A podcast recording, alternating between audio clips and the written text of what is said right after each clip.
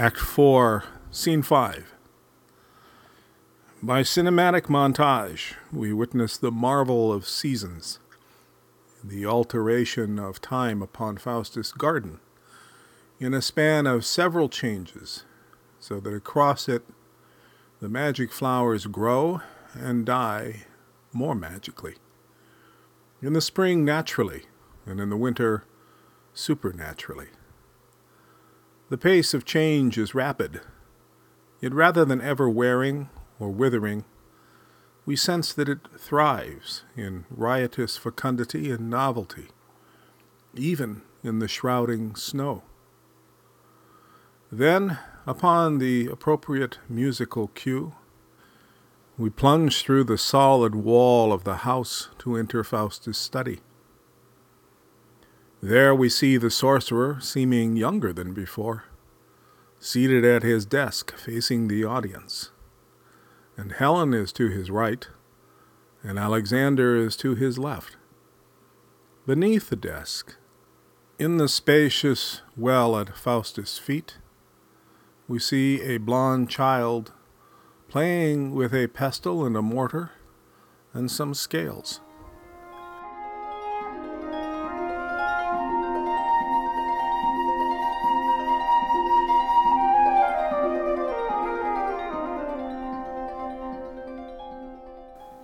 Five years pass.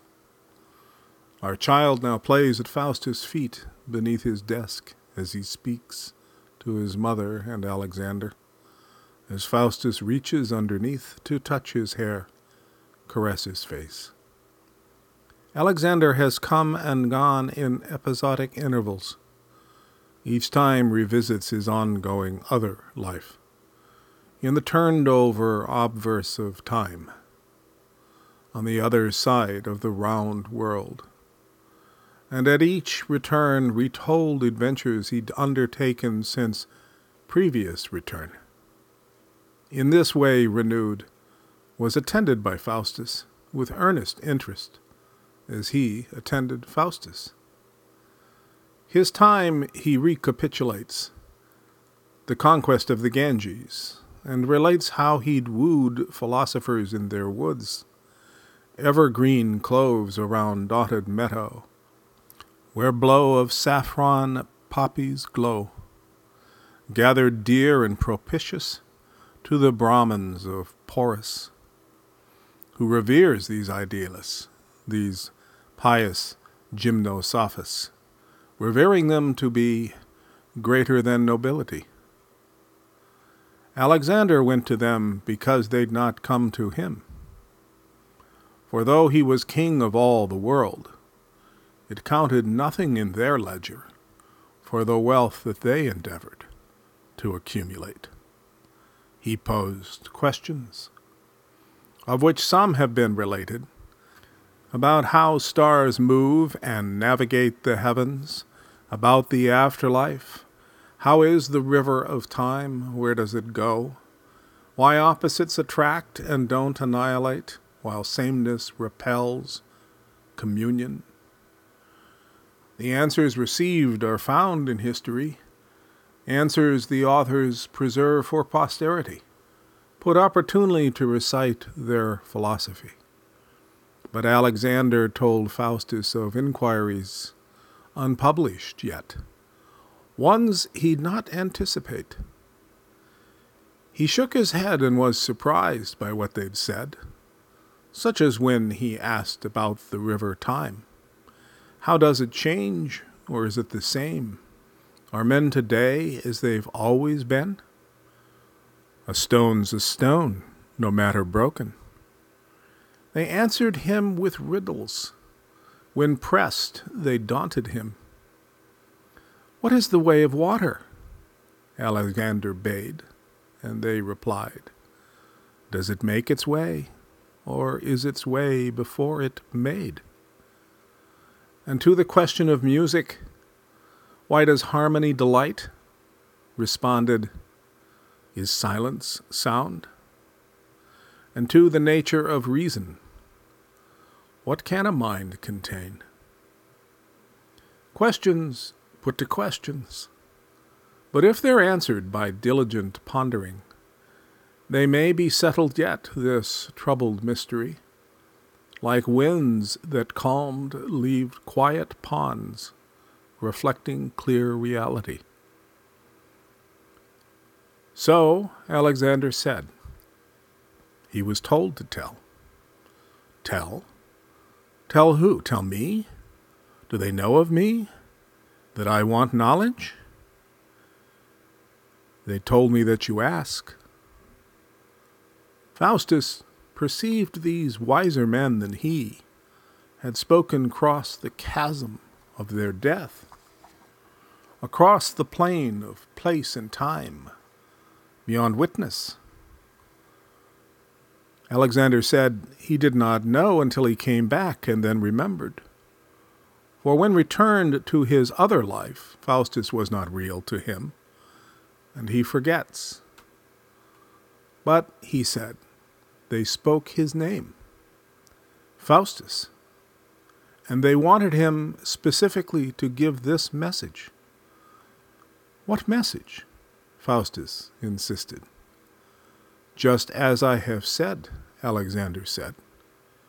You are the chosen by name. I do not know how or why they told me this to say They know you by name.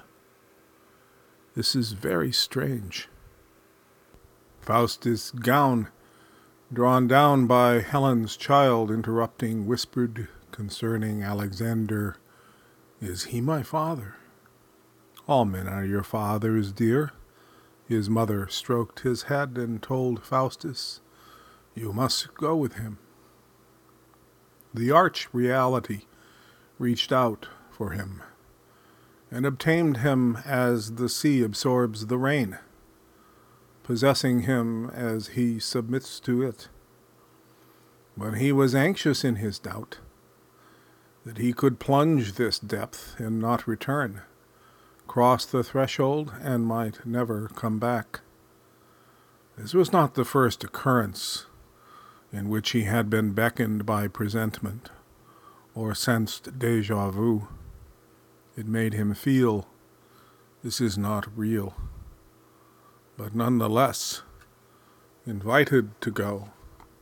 Called by name, he could not refuse, for he knew by what he'd read the last adventure Alexander led would be ascent to paradise obtaining Eden, his own quest.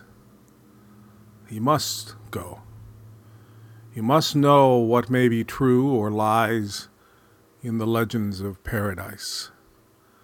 But he felt this grave anxiety. He felt the undeniable suspicion of himself, of self deceit, deceit in his own thinking this is a fable to believe this paradise to be true, he argued with himself. This is a wishful thought, and if it's true, it mocks the justification of doubt.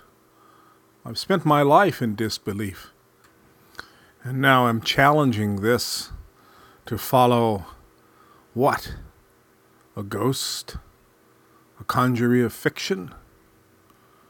Helen touched his hand gently and repeated, You must go. How else will you ever know?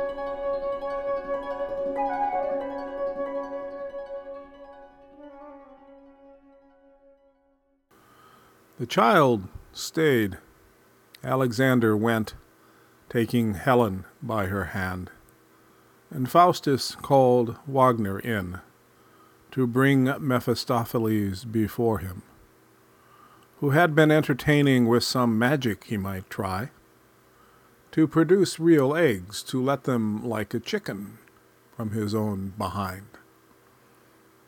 The child adores Mephistopheles and hugged him, danced round him, leapt up and covered him with kisses, and begged him come and play, and tugged his hand, and took him underneath the desk whereat Faustus sat. There, frowning, M let another egg, which came whole out of his ass. M winked at we, watching off stage. Then to the child made a disgusted face, said, Who? waved off the rotten stink, and the child giggled to see him grimace. Annoying habit that he had, acting with arrogant pretense for some supposed audience. Faustus, seeing this, had looked toward us, but seeing no one shook his head, returned to business and said, I want to know before I leave. Oh, do you go? mugged Mephisto. Faustus sighed. Who is your master? Should I be afraid?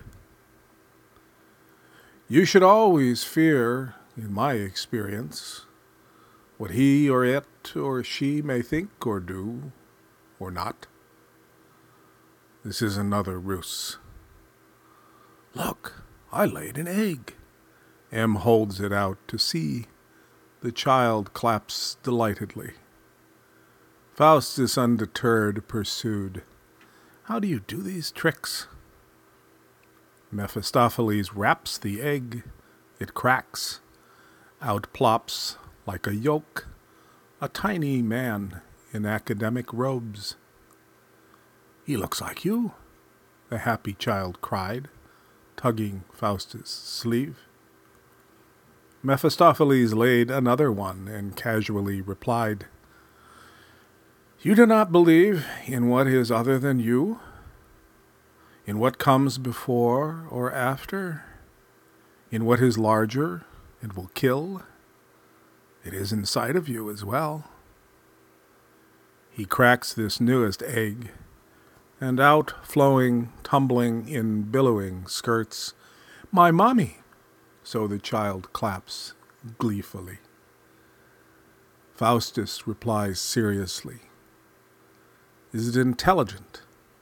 Does it know me? In quick succession, M cackled and expelled three more large eggs, and in one, two, three cracked each one open and said, As much as you a miniature Mephistopheles, an Alexander, and the homunculus of an astonished child, which stared up at the astonished larger staring down, and both then laughed simultaneous.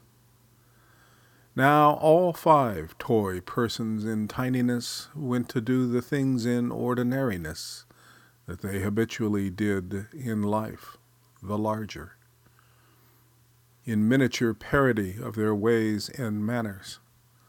A tiny Faustus groused, little Mephistopheles goaded him, and Helen primped while the child played, and Alexander dashed in gay pretense of conquest.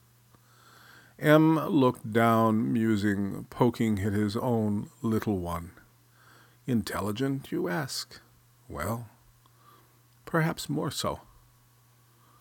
Faustus objected, ignoring the inferences. But does this thing, this thing supreme, if it's not mindless accident or dead destiny, does it act willfully?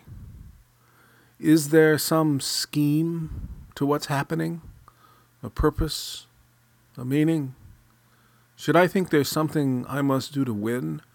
Or keep it happy? Not any longer, M said. You can't go back. You see, he laughed, all your eggs are cracked.